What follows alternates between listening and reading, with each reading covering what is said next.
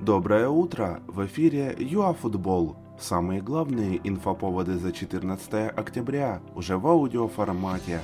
Изоляция Роналду, технарь Наполи и камбэк Воронина в Москву. Поехали!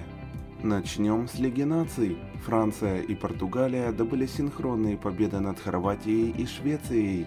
Бельгия одолела Исландию благодаря дублю Лукаку. Англия решила выстрелить себе в ногу и проиграла дома Дании. Польша разгромила Боснию и Герцеговину, Италия и Нидерланды оформили ничью. Каждый, как известно, сам кузнец своей судьбы. Андрей Воронин вернулся в московское «Динамо» на должность помощника нового тренера. Ранее украинец защищал цвета клуба три сезона, успел отыграть в России 80 матчей и забить 22 гола.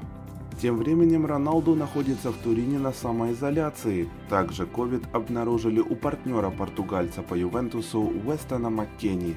Все игроки клуба ограничили контакты. Через неделю итальянцы встретятся с «Динамо».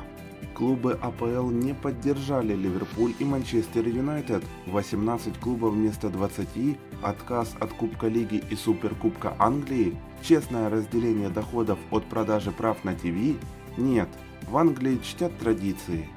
А Наполе присудили техническое поражение за неявку в Турин. Адзури настаивают, что власти Неаполя запретили команде покидать регион. Федерация парирует и утверждает, что это была просто рекомендация. Флуминенсе уже контактировал с Шахтером по поводу Маркиньоса Сиприано и хочет заполучить хавбека к ноябрю. Горняки заплатили за бразильца миллион евро два года назад, но вложение себя не оправдало.